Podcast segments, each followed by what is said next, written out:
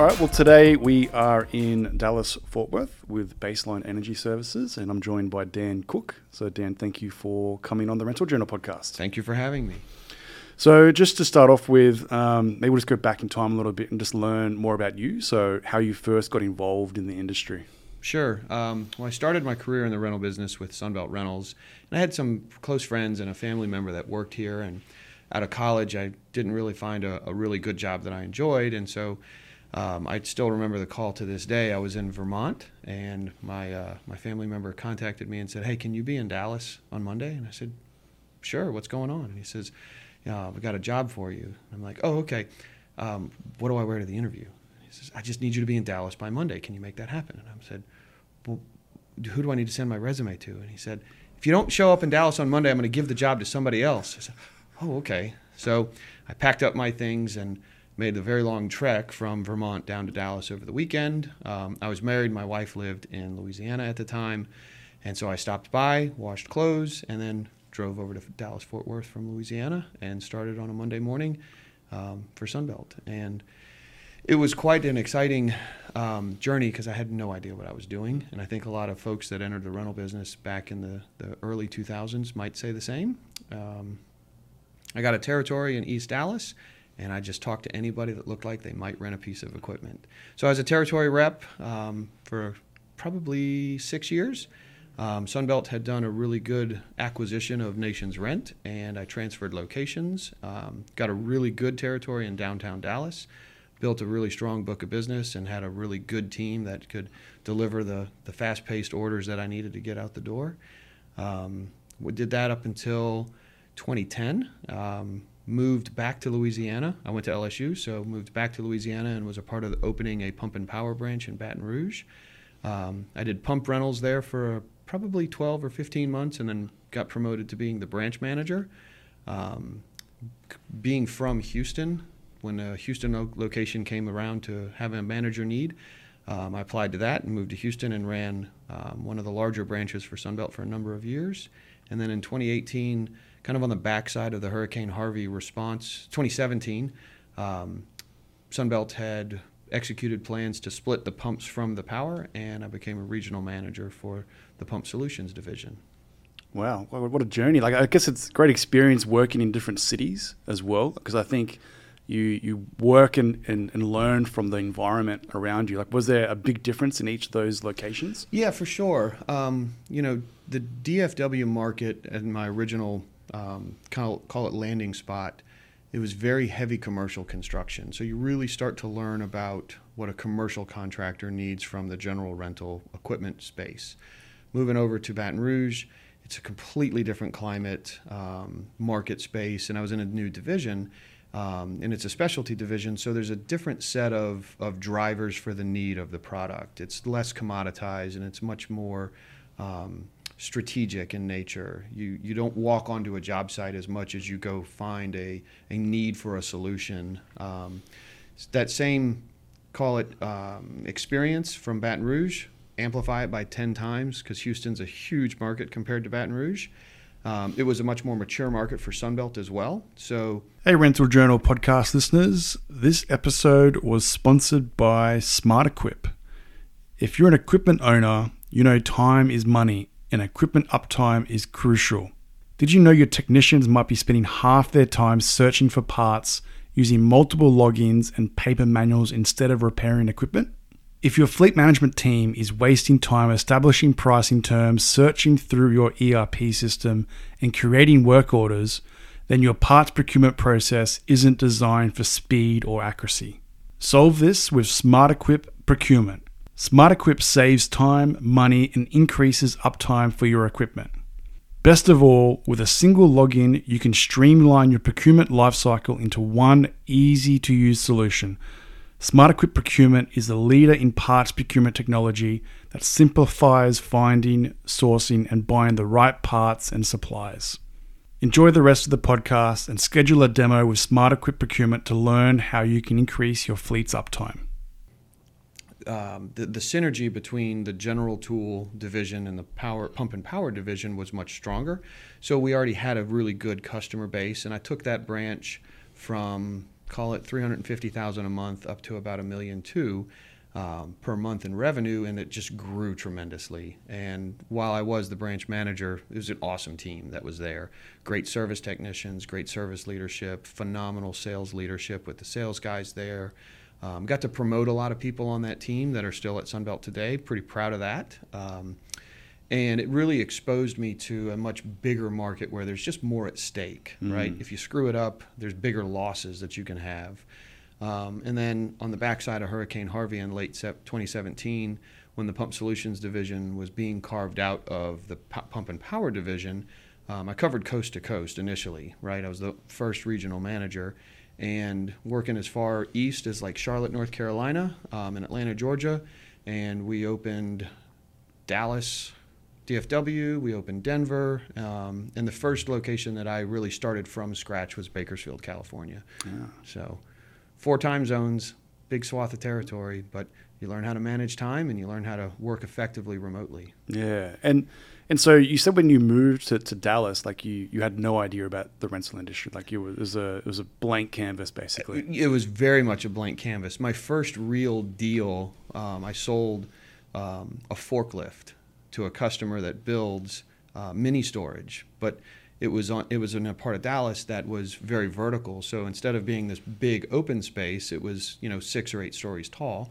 Um, and I sold a forklift, and I had no idea what I was doing. Like you meant to rent it. What are you selling it for? well, there's that. Um, but we did want to unload some older sure. assets, right? And the customer said, "Hey, I want to buy a forklift." So any good sales rep says, "Okay, let's figure this out." And I just I distinctly remember I was like a middleman. Customer would say this, I would take it and go back to somebody that knew more than I did. he would say, "Let's do this," and it was just bouncing it back and forth. And in a week's time, probably, we got the PO and he cut the check and we delivered a forklift. Yeah, that, that's a massive component to anyone that wants to be successful on a sales front around the product knowledge. Yeah, being able to quickly be able to gather the information and, and provide a solution. Yeah, and it's funny you say that because as I matured in that role, um, my approach was very technically based. So um, after the acquisition Nation, of Nations Rent and the blending of the, those two very large organizations, I had a very different territory. I, rent, I went from being very rural, um, East Dallas, went 80, 90, 100 miles to the east of DFW to having a postage stamp for a territory. And it's very competitive because it's downtown Dallas. And I learned, maybe I didn't so much as like learn it and then apply it, but I figured out about myself that I could build credibility with the customer through technical understanding. Mm. So one of my approaches was um, when a high rise was being constructed, I would get an understanding of the live loads that each of the floors of the structure could handle, and I would submit specs of my scissor lift to get approved to be used. Now, my scissor lift is no different than my competitor's scissor lift, but mine's approved, theirs isn't. Yeah. And so I would position myself well in advance of those orders coming in to have the approved product. And it kind of created some some walls around that customer base because it might take 30 or 45 days for the the architect to say yes you can use that scissor lift but mine's already mm. approved mm. so yeah. i did a lot of technical selling on really a commoditized product and it was um, it proved to be a pretty successful tactic i've heard some horror stories of people uh, getting gear ready and not having the right documentation or whatever it is around the machine, mm-hmm. and it has to sit at the front of the site. It can't go on the job site. And until you get that information, it just sits there. And like, that's like the worst case scenario. It's like, all right, now we've got to manually find this information, or even worse, like in Australia, it'll be we call it like mine spec, like mine mm-hmm. spec the machine to make sure it's going to be um, suitable for the environment and whatnot. Um, but that, that's a massive component that the learning of those of those roles, and, and you learned that just through experience or through mentorship mostly. Um, I think I just I I stumbled across it as a sales strategy. Um, you know, a lot of the guys that I was around, both my peers at the branch, other branches that worked for Sunbelt, and maybe even some of the competitors. Um, it was very much a good old boy system, and I'm not from DFW. I'm very, very young at the time, um, so I didn't have that network. So I didn't know any better. I just I'm comfortable in the technical space. That's why I think I've had a, a good successful run in some of these more complicated product lines. Um, so I would spend my time building credibility by solving the problem, not getting to know the customer. And at that point in my career, the market was still very centralized. Very large organizations still allowed foremen and superintendents to place their orders instead of having a procurement department. So the timing was right as well because I spent 90% of my time on a job site, not in an office. Mm. Um, so the, the buying decisions were localized, and the guys that had real problems to solve, foremen and superintendents, were the ones that placed the orders. And I could bring uh, I could bring those solutions to them um, from a technical standpoint. Sometimes they don't know what they need. Sometimes they know exactly what they need. Um, but just through good questions, innate curiosity, um, I was able to develop good conversation with them that would lead to orders. And in time, relationships were formed. Right? We find common interests. They get to know each other. Um, and it just it worked out very very well. I don't know that that strategy would work in today's market where buying decisions are brought up to a procurement department and you're um, more focused on submitting a bid versus solving the problem. Mm. And it's also being able to say no to deals as well, knowing what you can and can't deliver. Because mm-hmm. um, if a customer is saying, I need it by a certain date, and if you can't actually do it and you're already over promising, like that's part of the whole building that trust. For sure, and there's definitely an element of that um, during that time. But I was I was young and I had blinders on, and that's so I pushed really really hard. Um, I wouldn't make commitments on something I knew I couldn't deliver, but I also once I made a commitment, did whatever it took to deliver on that. Um, I came through in a lot of ways. I can think of.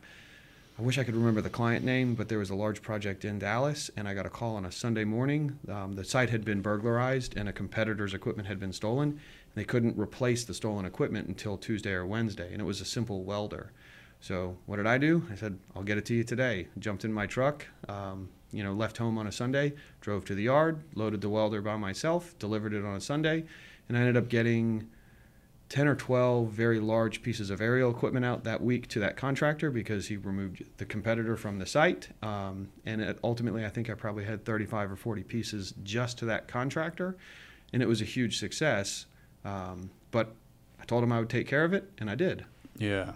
Yeah, it makes the biggest difference, doesn't it? Yeah, it does. And I say I did. I delivered the first welder. All those manual, all those man lifts, and all the uh, the forklifts and other stuff. That just came by way of the natural progression of swapping out the competitor and my team at that time, you know, it was a lot of work, and they hustled and they got it done for us. Mm. And then, so what were some of the other roles that you had uh, over that period? So you mentioned branch manager, which I think they call profit center. They do, yeah. Sunbelt operated what's called profit centers. They don't refer to them as branches. And I was a profit center manager in Baton Rouge. Um, steep learning curve.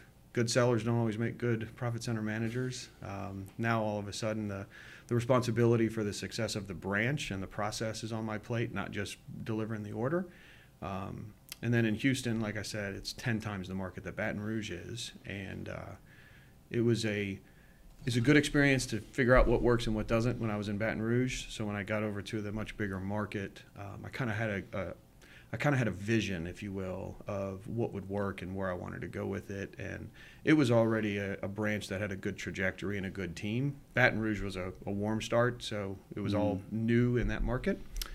Um, so moving into that Houston role, I had to figure out where I could plug myself in to an already spinning machine, um, and I just found ways to make everybody's job easier so they could be successful. And I, that's where I really discovered that my focus is more about people and less about the result or less about the process. My job, and I still believe this to this day, my job is to make my team's job easier. Mm. And if they're successful, makes me successful. And so then what was your final role at Sunbelt before you finished up? Um, as a regional manager within the Pump Solutions division. And um, when I resigned and left Sunbelt, I think we probably had 15 locations. And I think I opened probably nine, maybe 10 of those. Um, through that course in time, we hired um, an additional regional manager and kind of split the country east and west. And then through some acquisitions that Sunbelt had made, um, one of them being uh, a Texas-based company, I ended up with just the West Coast, and so I had um, I had Seattle,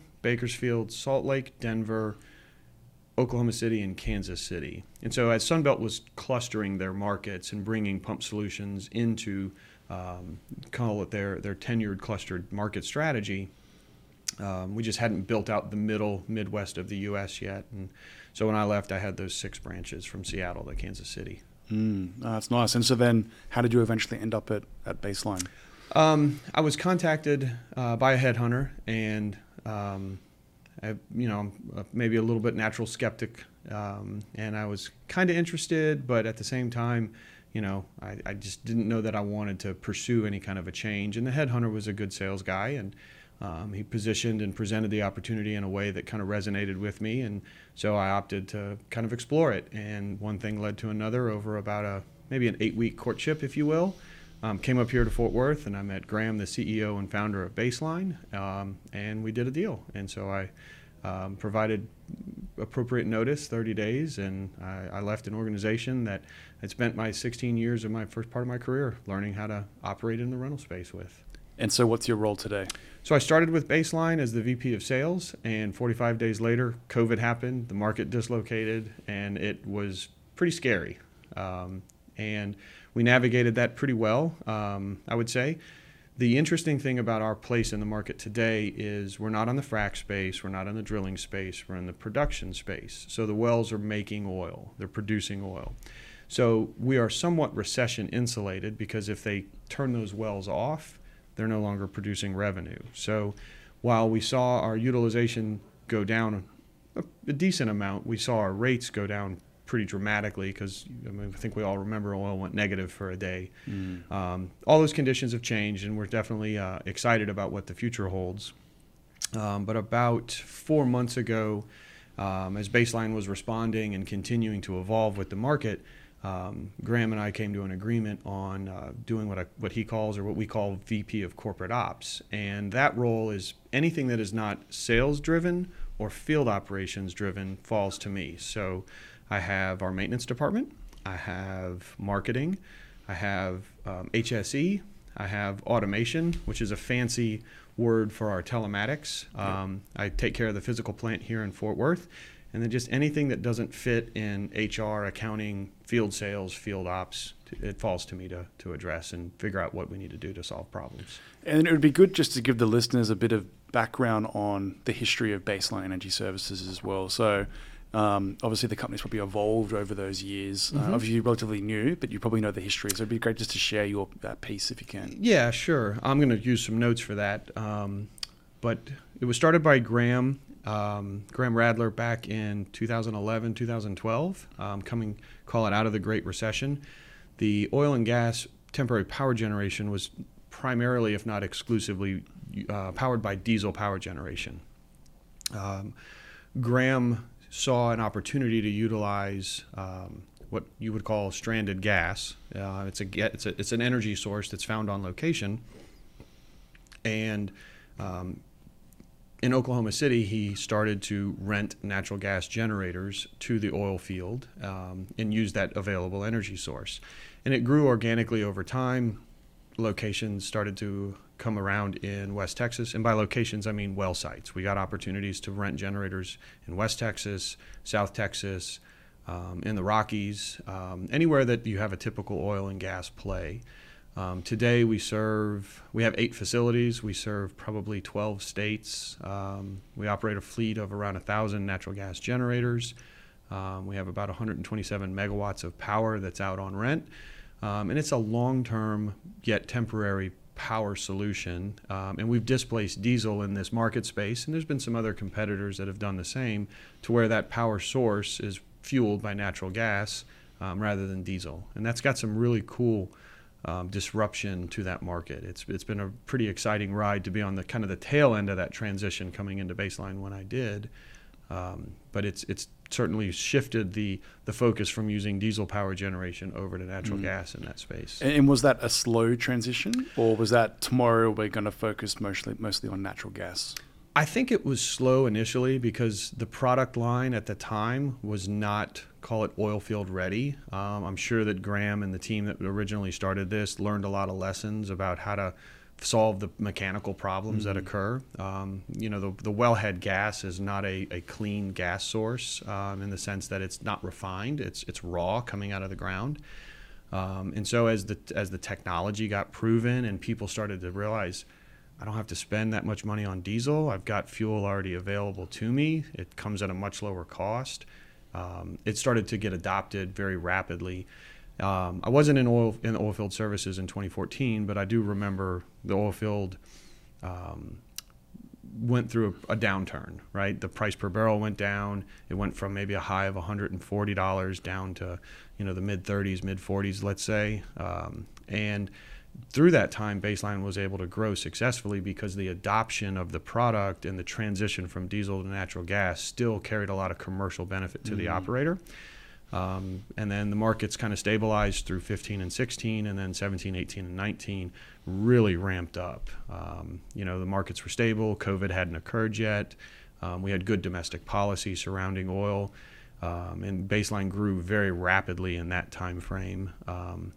And so I think that it started out slow, but once people started to to see the success of the project, of the, the product line in the market space, there was a waiting list. Mm-hmm. There were mm-hmm. people that would want to tra- make that transition, and they had to uh, they had to find the right supplier to be able to help them make that transition. Because the operator has some responsibility, since they're supplying the fuel, they have some responsibility to upfit their locations to accommodate the product. And is there many other rental companies that specialize just in natural gas? Because I know a lot of people have does diesel generators. For sure, it's certainly a much smaller space, and you might say that we have um, two other pure play competitors that focus the lion's share, greater than 75 or 80 percent of their product line and their their their their product offering in the natural gas space. And then there's probably five or six more that offer other products that we don't compete with. Sure. Um, but it's not like the traditional rental space where I came from, um, and it's not an easy market to break into. Uh, it's hard. It's way harder to keep a natural gas generator running than it is your general rental generator. Why is that? Um, well, I'm not a technician, so this is maybe my armchair um, analysis of why it's harder. But um, a gas, a gaseous engine, not a diesel engine, um, it's just harder on the engine. The engine itself um, takes a lot more ongoing maintenance. You have to run valve lash. You have to make sure that all the internal moving components stay within tolerance the fuel consistency is just not there. Diesel is a refined product, um, and you can go to any pump and you buy diesel, and it's the same basic carbon chain constituent.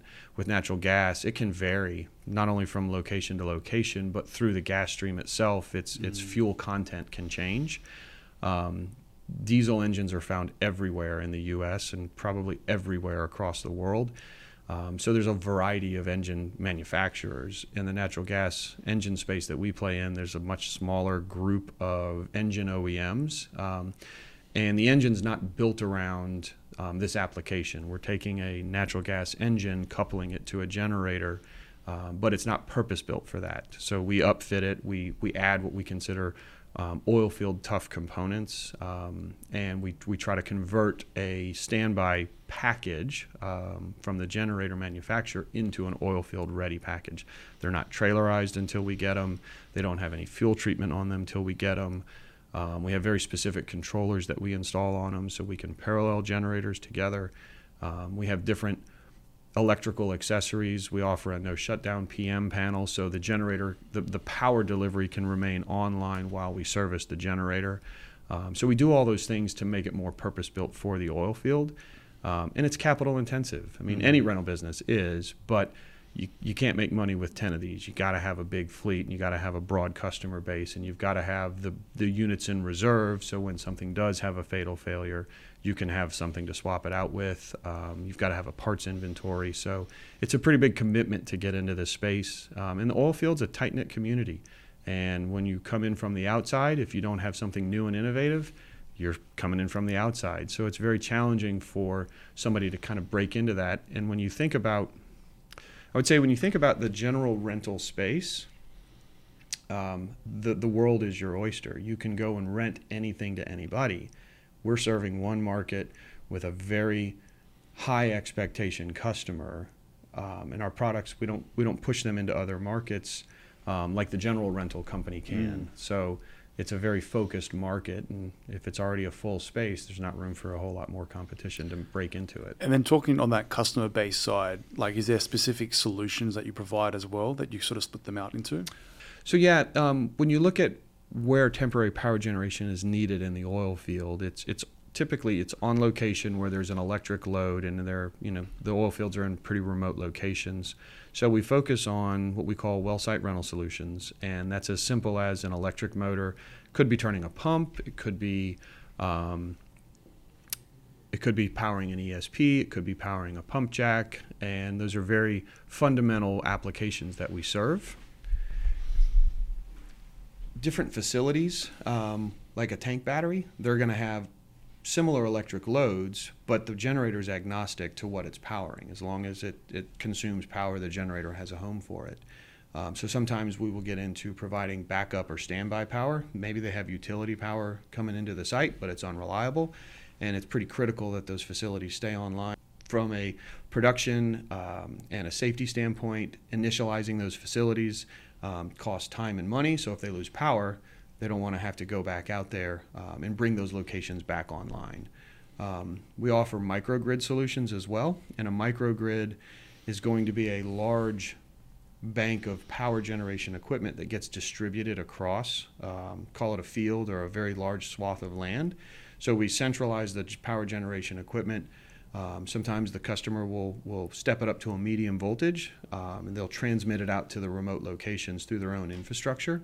Um, and we also do large power projects, which is very similar bank of generators, large power gets produced, um, but it's consumed locally. It's call it within the fence line that that location has. Mm. And then obviously all these major oil fields uh, and mine sites and whatnot are all uh, very much focusing on the green energy mm-hmm. space. Uh, and you're obviously in a, in a pretty prime seat for, for sure. that. So can you talk a bit more about that side? Yeah, so there's a couple things to mention there. Um, cryptocurrency, uh, and as of today, we all, if you follow crypto, you know it's taken a pretty big beating right now. Um, but crypto is actually, you might say, is a green initiative. Um, operators have um, call it surplus energy with the natural gas. They don't always have the, the takeaway capacity to take that natural gas and bring it to market.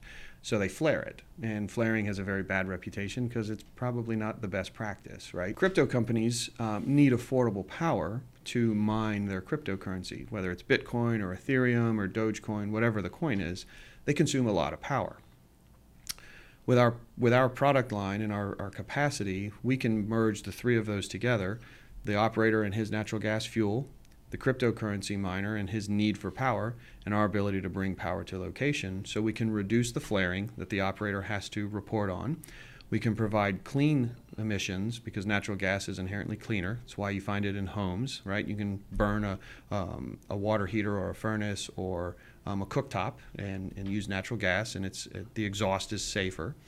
Um, and it, it just helps promote the use of an energy source that otherwise would be stranded or the operator can't monetize it so he can't sell it into the market we're bringing a market to him with that partnership with crypto companies and our power generation equipment um, we also have a lot of inherent esg pressure on the industry and there's a there's a um, I won't call it a concept, but fugitive emissions occur on these locations. And a fugitive emission is basically a leak of raw natural gas out into the atmosphere. Um, mechanically speaking, the pressure coming off the wellhead in that natural gas line is currently used to actuate valves that control automated process on these locations. So when that valve actuates, there's a momentary small release of natural gas. Well, we've partnered with a handful of, of oil and gas household name operators to replace those gas actuated systems with air actuated systems. And what we're doing is providing natural gas power generation equipment to power electric air compressors to then use that compressed air as the energy source to actuate those valves and eliminate that fugitive okay. methane emission.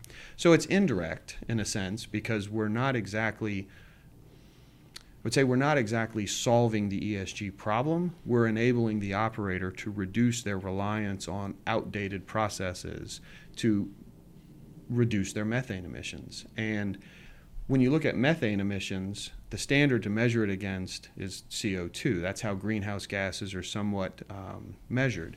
And so methane will trap somewhere between 26 and 85 times the amount of heat in the atmosphere over the time frame of say 20 years. So if we can reduce that methane emissions, we can inherently lower greenhouse gas effects um, by getting rid of those fugitive methane mm. emissions yeah, I can't say there's going to be that many rental companies that are working to, to power cryptocurrencies. It must be a very niche thing that you're you're solving as well, yeah. It is for sure in the natural gas generator space, right? You don't see you just can't be cost effective if you're going to power that with um, diesel power generation. There's a lot of crypto mines that tie into the grid, and the crypto mining community is very sensitive to the, the cost of their energy. So we spend a lot of our time in the commercial side of those agreements trying to be competitive with grid power, which it's scaled, it's massive, and it's it's easy, but it's also not reliable. And every minute that they're not mining, they're losing money. You know, we we offer a, a portable temporary solution that can help control their costs. They're not subject to demand charges, they're not subject to commercial rates of electricity. They get the same monthly invoice from us, you know, month in and month out, so they can predict those costs. And when we do have a mechanical problem, we're their only, they are our only customer. So there's an immediate service mm-hmm. response. Um, you know, when you lose power at your house, it might take five or six hours um, to two or three days with us, we're out there almost instantly, um, and we're responding to that localized outage, not the general outage. They're our primary focus, and they don't get that level of attention from. The How did you company. get into that space? Like that seems very like unique. Um, I would say that the crypto, the cryptocurrency mining guys. Um, a lot of them came to us because they knew that there was some synergy there with the, the available gas um, on location um, and we promoted it very heavily through the marketing department. We would write case studies on what we're doing in that space. Um, we would put up LinkedIn posts about that that service that we offer. We would go to cryptocurrency conferences and just meet people that were influencers in that space and and share the idea. Um, I won't say we originated the thought. I think that just the market it just kind of mm. bubbled to the surface. Um, but we took the risk, right? It's it's a it's an unproven market. It's very very young in its life. It's uh, it's got a lot of inherent risk because we see what's happening in the crypto space, and in time, our customer base evolved from um, very localized, very unsophisticated customers that um, we're just dipping their toe into it to we work with some very sophisticated organizations that do immersion cooling of their server banks and their crypto mining equipment. And they have very high expectations of runtime performance. Um, so we learned some things along the way and, and started to become a, maybe a little bit more selective of the customer base.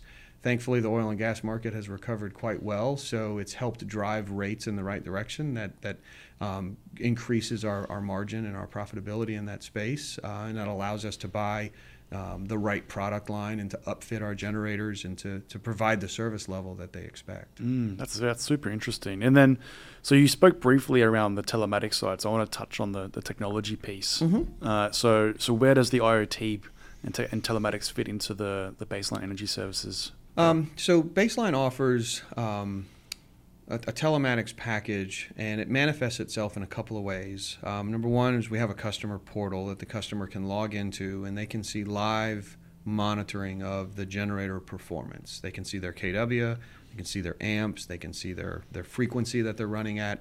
The oilfield operator can go out and pull up his dashboard, see the generator performance, and go over to his control system and turn it up or down. And within a couple of seconds, that change is visible. So if he wants to optimize his efficiency of power consumption, he can do that with the data that we provide to the operator. Differently, on the internal use case, um, we're able to track all of the engine performance parameters. Um, and much like you know vehicles today have the, the service engine soon light or the check engine soon light, all that's driven by the diagnostic trouble codes that exist in the engine. So we are able to then remotely see what's happening at the engine on location. Um, everything from a simple sensor that's operating out of range to the generator has had a mechanical failure and it's shut down. Um, so we operate a control room that serves both the internal and the external user on a 24/7 basis, and we have different alarm and alert thresholds. So what we can what we what we are able to do is if we have a declining condition on that engine, say the the coolant temperature is starting to climb, we see that as it's happening live in real time.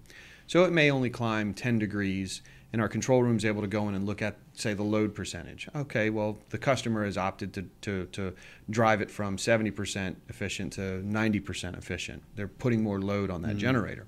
That makes sense. We're going to watch and monitor that. That, uh, that coolant temperature continues to climb and it hits a low level alarm. Now we're going to make some phone calls and we're going to file a, a maintenance card or a repair card and dispatch that out to the field. We need to go check out what's going on because we might have a problem. Um, that that high temperature condition continues to climb, now we know we're going to have a shutdown if it if it doesn't get under control. So we've already got a technician on the way. He gets out to the location and he can observe the conditions that the generator is operating in, and he can see that maybe the radiator is clogged. So he unclogs the radiator. He sprays it out with a pressure washer. Temperature comes back down, and we've solved a problem. We've actually prevented a shutdown from occurring.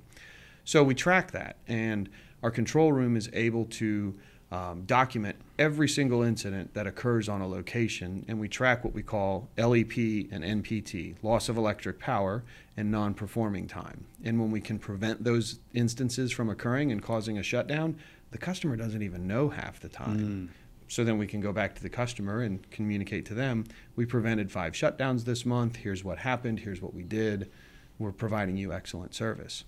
But what it also allows us to do is equip our technicians with the right parts on their trucks. So if we have a battery declining condition, right, battery voltage is going from 14 down to 13 down to 12, we know we probably need a belt, we know we probably need a battery, we know we probably need an alternator. Um, so the technician can show up on location with the right parts so he doesn't have to turn around and go back to the facility once he's diagnosed it. And so there's an ongoing communication from our control room to our technicians so they're showing up knowing more of what to expect with the right tools, mm. with the right mindset, and with the right understanding of how to solve that problem. In that case, with a, a, declining battery condition, I can't solve that while it's running. So we track what's called baseline control downtime. We arrive, the generator's still wor- working and producing power, but now we can call the customer. and We can say, hey, Mr. Customer, I'm going to have to shut this generator down in the next 20 minutes because my, my alternator has gone out. just giving you the heads up. I'm out on location and I'll let you know when I'm done. We control that downtime. We do all the preparatory work that we need to before we shut it down. Um, and it's also not shutting down in the middle of the night when nobody is awake. So we're no longer having an unsafe condition to respond to the problem mm-hmm. At night, no idea what's going on. We're doing it in a controlled fashion. Um, and the customers really value that. The customers really appreciate our proactive response to it. And frankly, it's good for us as well because our technicians are able to plan and know what they have to do going in, and they're not showing up on location blind. Mm. I kind of imagine the, the the turnaround time difference between receiving a phone call to say that the, it's not working, the generator's not working, to preempting doing it like it must be like days it could be. It, it, certainly could be and, and if, if it did take days we wouldn't be on location for very long. Um, but it, it's the it's the ability to what i call read the matrix. You have all this data that comes into the control room or through the customer portal or our internal portal and you can start to associate conditions together if you see what i call a crowbar in temperature you threw the belt off the generator. So something related to that water pump not spinning anymore is what causes that. Versus if you see that slow and steady climb, you know, say over five or six hours, it's probably a radiator that's getting clogged, and maybe it's getting clogged because there's a slight oil leak that's spraying oil onto the inside of the the inside face of that radiator. So you start to read the matrix, um, or you see reality through that digital matrix. Um, and you form conclusions and associate parameters together to have a better understanding. And it's all learned from every service call that we do. And, and once a week, we have a review of every single failure that occurs across the operations department so we can learn those things together and be better prepared mm. for when mm. those same conditions exist. It's quite, it's quite, a, it's quite a cool process um, when we can predict what's happening. We're even able to, in some cases, tell the customer when they have a problem on their end because we see the load information. So if we have one leg of the three phase generator that keeps spiking, it could be a problem on our generator, but we can cross check that against other parameters to isolate it from being our problem. And we can go back to the customer and say, we think you have a dead to ground short would you mind sending your, your electrician out to inspect your side of this while we're checking mm. out our generator? Yeah, I love that the, the KPIs are moving from uh, re- not response times to letting you know what we've actually fixed without you even knowing. Yeah. it's quite funny, isn't it? It is. And, and, you know, we don't want to ever walk into a customer and say, look at how good we are we want that to somewhat be an implied message. So we produce a runtime report. And I'm very, very proud of our operations team that we deliver consistently greater than 99.5% runtime based on the number of available hours we could run and the number of, of available hours that were down. Um, that's a pretty strong performance metric. And so we produce this report um, and we share our performance with our customer. And if we have a bad month, we measure it over a month. So if we have a bad month, we somewhat go hat in hand and say, we didn't deliver on our commitment to you, and here's why, and here's what we're doing to fix it. And so we're able to deliver um, the data, because in reality, it's all about the communication. Here's what happened. Here's what we're going to do to fix it. Here's what we could have done better as we learned from it. And so going forward, mm. you can expect improvements. It's interesting, like technology is obviously helping solve all these problems. The the rental companies that aren't willing to adopt because mm-hmm. uh, there's still a lot of companies out there that don't want to put telematics on their machines. but like the ones that don't adopt it, you can see they're going to be left behind from a service level eventually. Yeah, you're you're spot on there, Mark. Um, it's becoming almost expected in the oil field that you have this type of a solution, and there's a lot of solutions out there that communicate that. And so, about the time I joined Baseline, we had a different system, and it basically told us if the generator was on or if the generator was off. And it wasn't sophisticated, and it didn't give us any insight, and it wasn't. All it told you was you're about to get a phone call from a really upset customer, right? And when we go back to the ESG conversation, this is one of those very indirect ESG uplifts. We used to function in the field by using what we call drive-by PMs. So once a week, once every two weeks, a technician ran a milk route, and he would go inspect on hand, uh, in person. And so he had a vehicle on the road, wear and tear on the road, wear and tear on the vehicle, tires get worn out, tailpipe emissions. It's not very efficient in a lot of different ways. Now we are able to essentially have that that eye in the sky through the telematics to where we can see those same conditions we would observe in person we can observe them digitally from the control room. So now our technicians are actually able to respond to planned or unplanned maintenance activities on a routine schedule. They're not driving all over the oil patch looking for problems because the control room is who is tracking those problems from the sky or from the cloud. Um, and we're just not wasting the time and the fuel and the energy and the wear and tear going to the location unless we absolutely have to and we're not going back and forth to the parts house or to the facility trying to gather up the right parts and pieces. We know with relative certainty what the actual mm. problem is we need to solve when we get there. Mm. And then on the technology piece, uh, is there any other areas that you're focusing on, like solar or any like new technologies that you're sort of looking at? Yeah, that's a that's a tricky problem to try to solve. Um, when you when you when you dig deep on that problem, we really have to understand the load that we're powering. And so I'll, I'll try to do some like compare and contrast to set the stage with that. A pump jack, which is found very commonly in the oil field, is a cyclical load. And we, you've all seen them as you drive around, and it's the teeter totter that goes up and down, right? When it's drawing up, it's creating a load for the generator, and when it's drawing back down, it's call it free spooling or free spinning. It's not as much load. So that load that the generator goes under looks like a sine wave. And a pump jack cycles anywhere from like two to six cycles in a minute. So to implement a technology like solar, um, well, let's talk about batteries instead. To implement a technology like battery, that cyclical load allows that battery time to recharge. But that battery becomes a load when it's needing to recharge. Excuse me. And that means that the generator now has to be larger than the base load of the pump jack to have enough power to mm-hmm. run the pump jack and recharge the battery. If you wanted to look at solar, solar takes up a lot of space. Um, so when you think about, call it a quarter of an acre of space that's needed to have enough solar panel capacity to generate 50 kW, that's a lot of space. 50 kW is a very small load in the oil field. And we all know the sun sets at some point in the day. And so, what do you do at night when the pump jack still needs to operate? You either have to have a battery, which may or may not discharge before the sun comes back up. And then, what do you do if the sun doesn't come uh, back up because of cloud cover the next day? So, now you potentially have to have a generator, solar panels for the day, and battery at night. Mm. Plus, you have to integrate all those things. They all have to talk to one another to know who has got to take the load at any given point in time based on environmental conditions. So there's automation involved in that. There's a lot of configuration that those three power sources have to be able to work together. And that adds a lot of cost and complexity to the solution that otherwise today is pretty simple. Do I believe and does Baseline believe that battery and solar, for example, have a place in the oil field? They already do. Um, but they're isolated, right? You will see solar panels providing power to um, some type of a sensor on a location so they so they have a, a clean power source but you can't necessarily run the entire facility using just one of those technologies. So the technology has to become more commercially appealing. It has to fit within the, the, the, the metric of the, the cost component, um, and it all has to integrate together to be effective.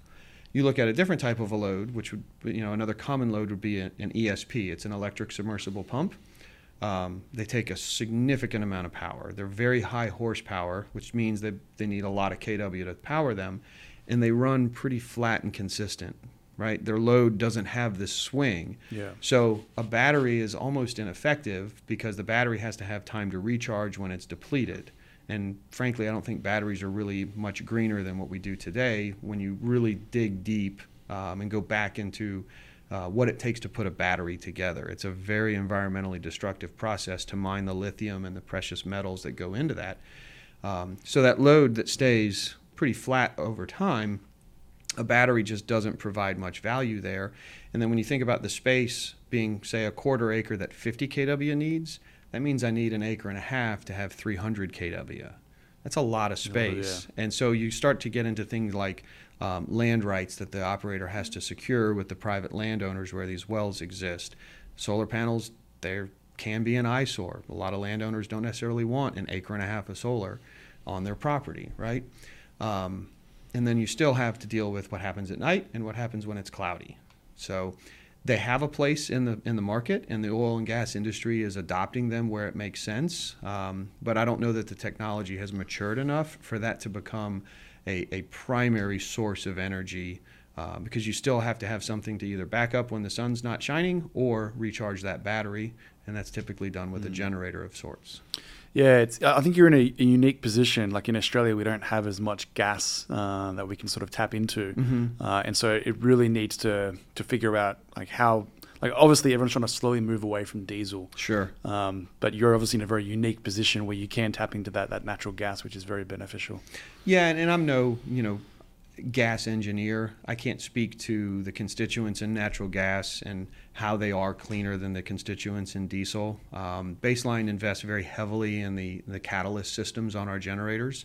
Um, we upfit them beyond what the, the engine manufacturer puts on them when they when they come off the assembly line, um, and and we are compliant and do uh, what I believe is our our social responsibility to ensure that our generators um, are operating within the specs that they're supposed to operate from an emissions standpoint. In Colorado, we, we test weekly um, to, to not only maintain our compliance with the regulations that exist up there, but it's just the responsible thing to do.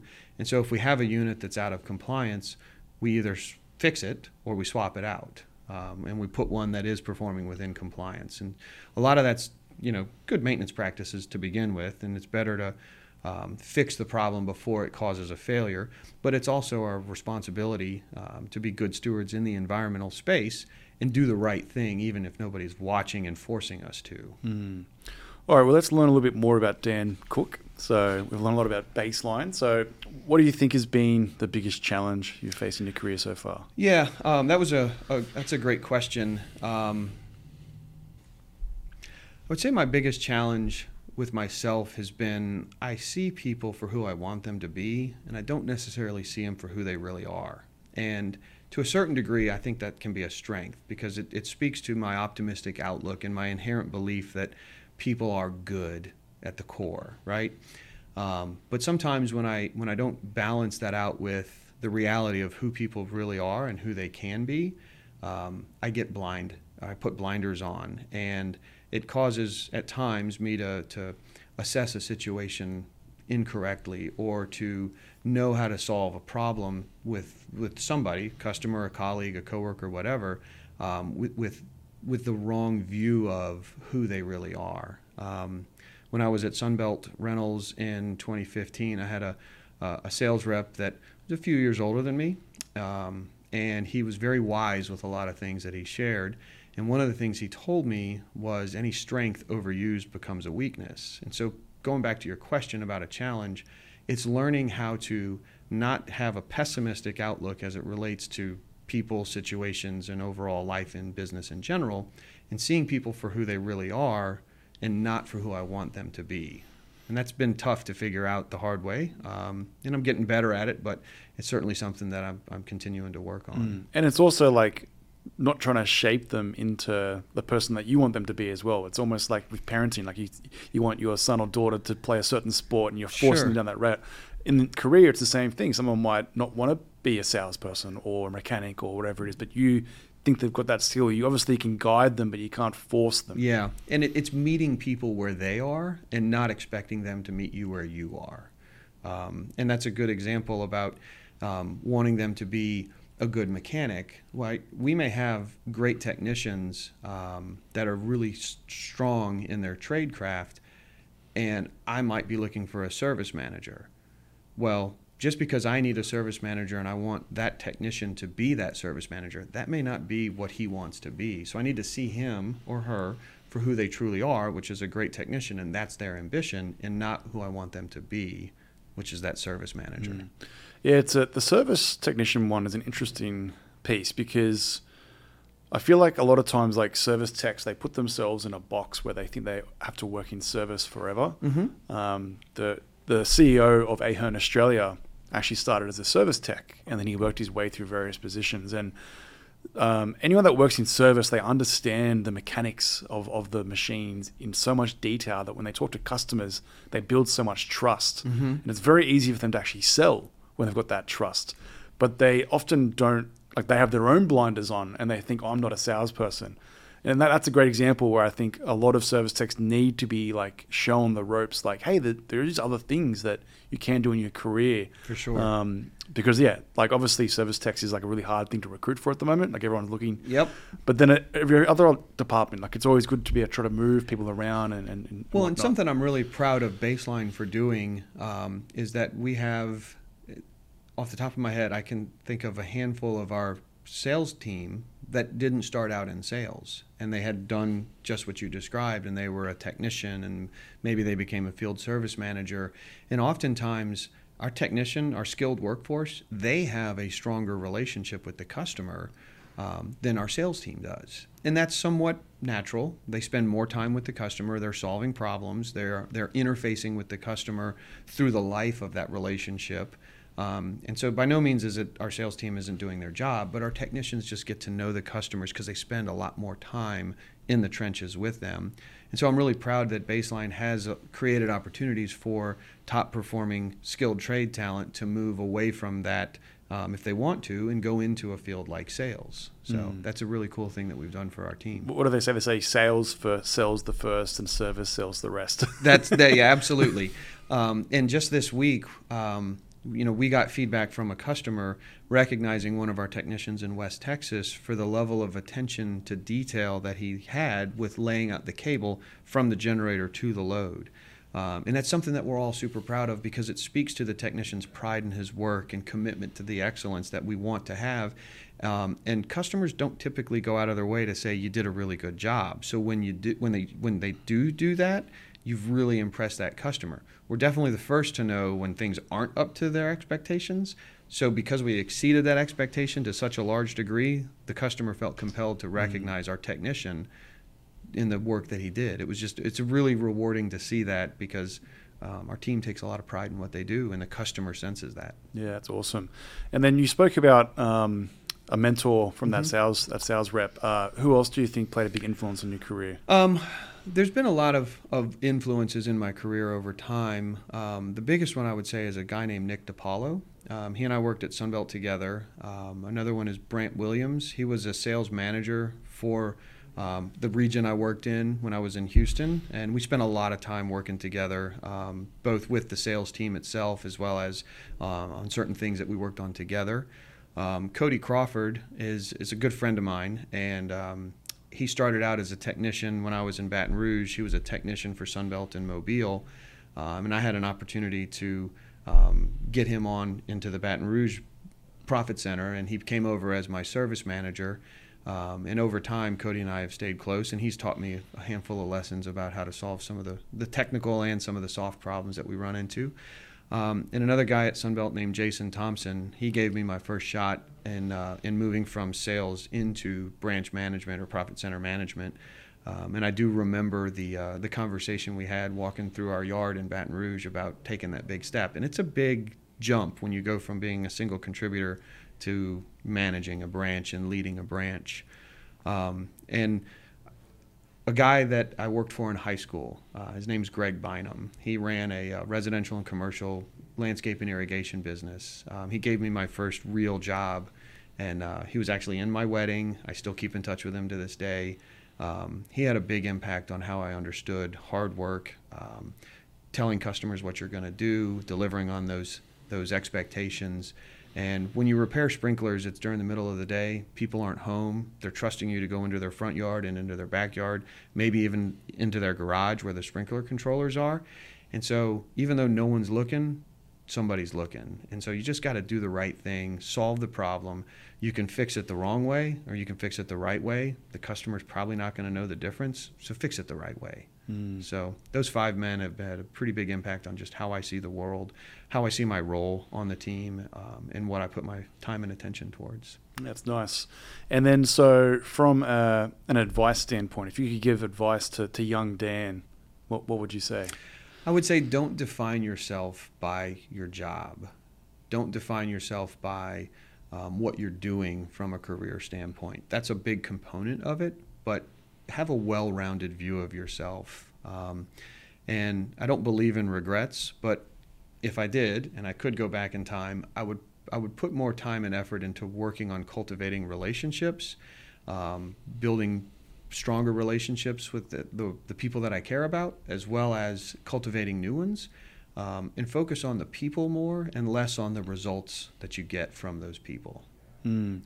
Yeah, I think sometimes people underestimate the power of, of networking and relationships, like what it actually means. Mm-hmm. Like often, some of the best CEOs uh, are people are people people. Like sure. they, they, they, they, there's an example. I can't remember what company it was, but it was a, a large organization in the UK that came on the podcast, and he was having a bad day driving home from work, and CEO was calling him, and he thought it was just another thing that he wanted to do on the Friday night, and then he called just to say thank you like just stuff like that yeah. like b- building rapport building network like that sort of thing that goes a long way. And when you do that with your customers when you call like customers just to ask them hey how's the job site going? Just making sure not calling for something in particular. Yeah. I think it really builds that trust. It's moving from a transactional relationship to i don't know what the right word to compare transactional to but you don't have a need for something specific. You're just being a good human Mm. And that's that's a tough transition if you don't have the skill innately or you didn't learn that skill growing up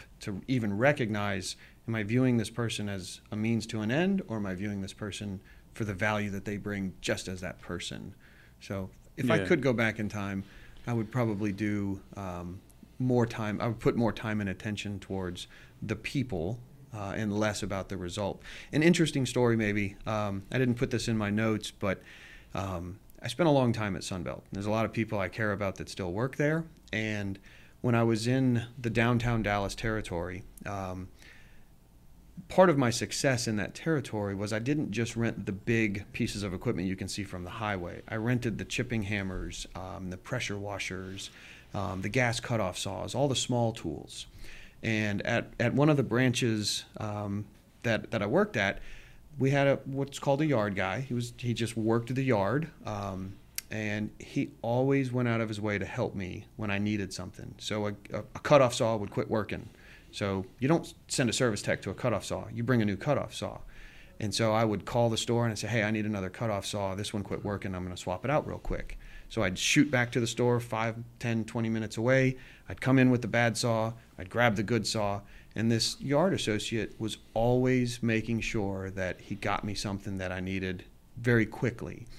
So fast forward 15 years, um, I'm now at baseline, and I'm on the Dallas side of the Metroplex for whatever reason, which I hardly ever go over there. I had 30 minutes to kill, so I drove over to that branch, and I went inside and I said, "Hey, I'd like to see if this technician is still around." Um, and I knew he was, but I didn't know if he was at work that day. I said, "Yeah, sure. Put on some safety glasses and go go back there." Um, and I walked in, and I didn't make it two steps out the door, and across the 40 feet of his service bay, he looks up and he says, "Dan Cook, what in the world are you doing here?" And I got to spend 20 minutes with a guy that was so key to my ability to deliver that service excellence to the customer. Um, and 15 years ago, Dan may not have stopped back in to say hello, but today, I felt it very, I felt very important. I felt it to be very important to go by and just tell him I'm thinking about you, and you were a big part of what I was able to accomplish 15 years ago, and I'm glad to see you're still doing your thing. Yeah, that's awesome. You should name drop him so he's on the podcast. His name's Harold, and um, he's a he's a good dude. So um, it was really special for me, and that's what's interesting when you're trying to do something for other people. Sometimes you could say it's almost self-serving because I went by for Harold and be able to catch up with him for 20 minutes, but it also was a huge uplift for me. It was a self-serving endeavor to go by and, and say hello to him. So I walked out of there and I'm really glad that I went by and, and spoke to him for 20 or 30 minutes. Yeah, that's awesome. So he's the only guy that's still at that branch um, to this day from my time when I worked at that branch. Yeah, awesome. So, in, in the big scheme of things, obviously, it sounds like your your mindset has sort of shifted over the years. Like, how do you define success today? Yeah, that's a really great question. Um, and there's a number of ways to define it. So, you know, in no particular order, I would say success is respecting yourself regardless of the outcome. An LSU fan, and um, there's a lot of LSU fans that don't particularly like Nick Saban and his departure from LSU, and you know what he's doing at Alabama. They're a great competitor, uh, great football organization, um, but Nick Saban doesn't really care about the outcome. He focuses on the process, and you run the play the same way over and over again, and results become a distraction. So, not necessarily saying that um, I, st- I exclusively subscribe to that, but at the end of the at the end of the play, I want to be able to respect myself for how I ran the process, not judge and measure myself by the results that it generated.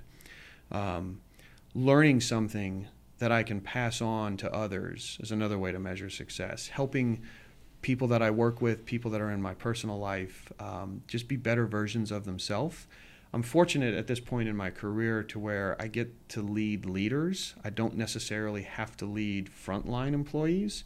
Um, so I get to help those leaders grow into the best possible version of who they are, not necessarily w- focusing on the outcome of what they have to accomplish. I get to put my time and attention into them as individuals and as people um, and just help them become the best version of themselves so when they get to the outcome they can have that same sense of respect for themselves um, and i truly believe that if you put your time and effort into the people the, the right outcomes just take care of themselves they may not happen at the timetable that you need them or want it to happen but in the long run if people are, are, are cultivated um, and if people are given the opportunity to rise to the occasion they do and you get the results you're after mm. Yeah, it's. I think you gave the example just earlier around like whether you every company's renting a scissor lift. It's all the, the same type, whether it's Genie or JLG or, or right. whatever it is. Right. The, the difference is the service and the people behind it, yeah. and then what you what you brew within that organization and how you deliver that service. Like having a, what is it uptime of ninety nine point five percent is an unbelievable.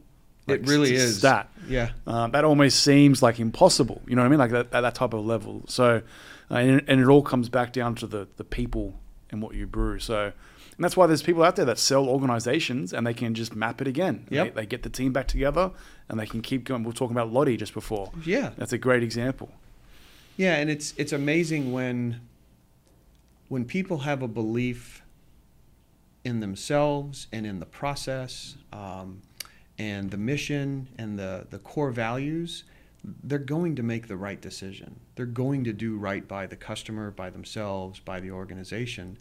And my view is that leaders have the responsibility to make their problems, the, the, the team's problems, go away. My job is I report to the COO, but I work for the people that are on my team. I got to make their jobs easier. I got to solve problems that they either know they have and are not sure how to solve. They may not know that they have the problem, but my job is to make those problems go away so that they can do their job. Mm, yeah, it's a form of leadership. Yeah, um, I, I, think it is. I think you're right. Um, but I view the guys that are on the team and are on the org chart that connect up to me. My work is to serve what they need. Um, and it's proven to be successful over the years. Screwed it up a few times, I'm sure, um, and I learned from it. Um, and I try to help those guys on my team, whether they're colleagues or, or, or counterparts or they officially report up to me. Um, if I can help them along that journey, that's how I would define the success. Nice. And so I believe you have four life rules as Mhm. well. Yeah, So let's talk about that. sure. Um, there's actually a fifth one that I'm still working on, so I'll go through them. Um, the first rule is being healthy is the slowest way to die, and that's going to mean something different to a lot to everybody as as you hear it and you consume that. Um, but to me, it means ultimately we all end up in the same place. We all eventually come to our end and go meet our maker. Um, and so while I, I I don't advocate treat yourself poorly, um, don't be so wrapped up in trying to be this uber healthy person and miss out on some experiences um, and take some risks that give you some experience or experience life as, as best as, uh, as you can. But rule number one is being healthy is the slowest way to die. I'm no picture of fitness, right? Um, but at the same time, um, you know, just enjoy Enjoy the barbecue. uh, yeah, enjoy it. Sure. um, because you have the rest of your life to be old. It's very nice. Number one. Number two um, is the parachute just need not open. When it is my time um, to, to die, I want it to just be lights out. Um, I don't I don't want to have a slow and, and miserable decline. So when it's my time to go, be standing on my two feet and the parachute just need not open and splat. A little morbid, but um, you know the spirit of the rule is is there. How do you control that button? How do you control that situation? You don't. You don't have a choice in it. You know, um, I could be hit by a bus on the way home today, or um, I could have a life changing um, medical condition. I just prefer that the bus, Crashes into. you. yeah. So, That's number two. Um, number three is my last check should bounce. I want to enjoy the fruits of my labor um, and not be so wrapped up in saving for a rainy day that um, I don't get to enjoy the amount of time and work and effort it goes into becoming, you know, fiscally responsible. Now, I also subscribe to the Dave Ramsey School of Thought as it comes to money and debt and how to be fiscally responsible. Um, but it's incredibly freeing when you don't have the ball and chain of debt holding you down and you're not beholden to um, a lifestyle that makes it hard to decide to do things differently in your world. Um, and um, I didn't, I didn't, um, you might say I didn't inherit anything from my parents yet. They're both still alive. But my financial independence as, as a middle aged man um, and ability to take care of my family is not predicated on an inheritance. Um, and so I don't want to, I don't want to position my children and my legacy to not have to go through life um, because I'm going to leave them a bunch of money. Mm, definitely. Number three.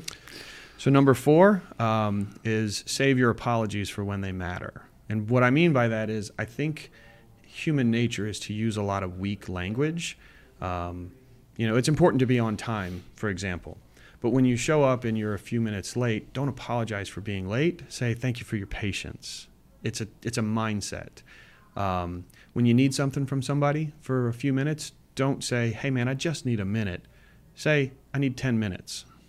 And be appropriately assertive and confident. Um, and so when you do need to apologize, you should apologize for what you've done, not how it made somebody else feel.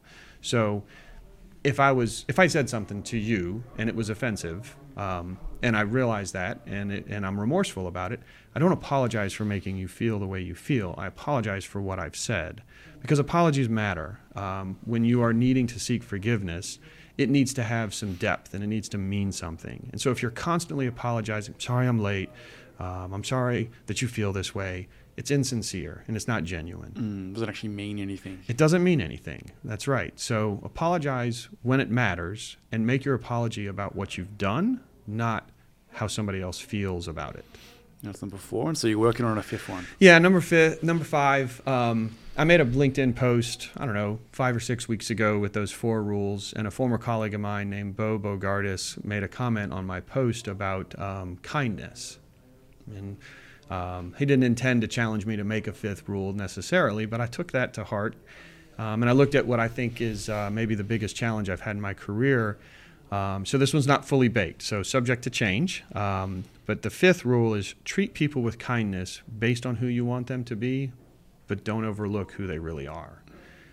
And to me, that means kindness is, is something that we just need more of. And so don't lose sight of who somebody really is, but treat them for who you want them to be and give them that opportunity to be that person by how you treat them. Mm. It's almost like tied into that what you were saying before about you sometimes overthinking what someone might be. It's almost linked to that a little bit. Yeah, it is, and and that one's a little long um, relative to the other four. So I'm trying to find a way to to condense it to where it's it's not so hard to remember or not so hard to understand. Um, and so we'll see how it goes. And I'm not I'm not pushing that throttle really hard on developing that fifth one. It'll come to me in time if it if it's going to come together. But that's the the four rules to live your life by, plus a fifth one I'm working on. Very nice. All right, Dan. Well, thank you for coming on the Rental Journal podcast. Oh, it's an awesome conversation, and I'm really excited to have the opportunity to to share thoughts and a little bit about myself and my career and and what we're doing here at Baseline. Thanks for giving us the platform to speak about it.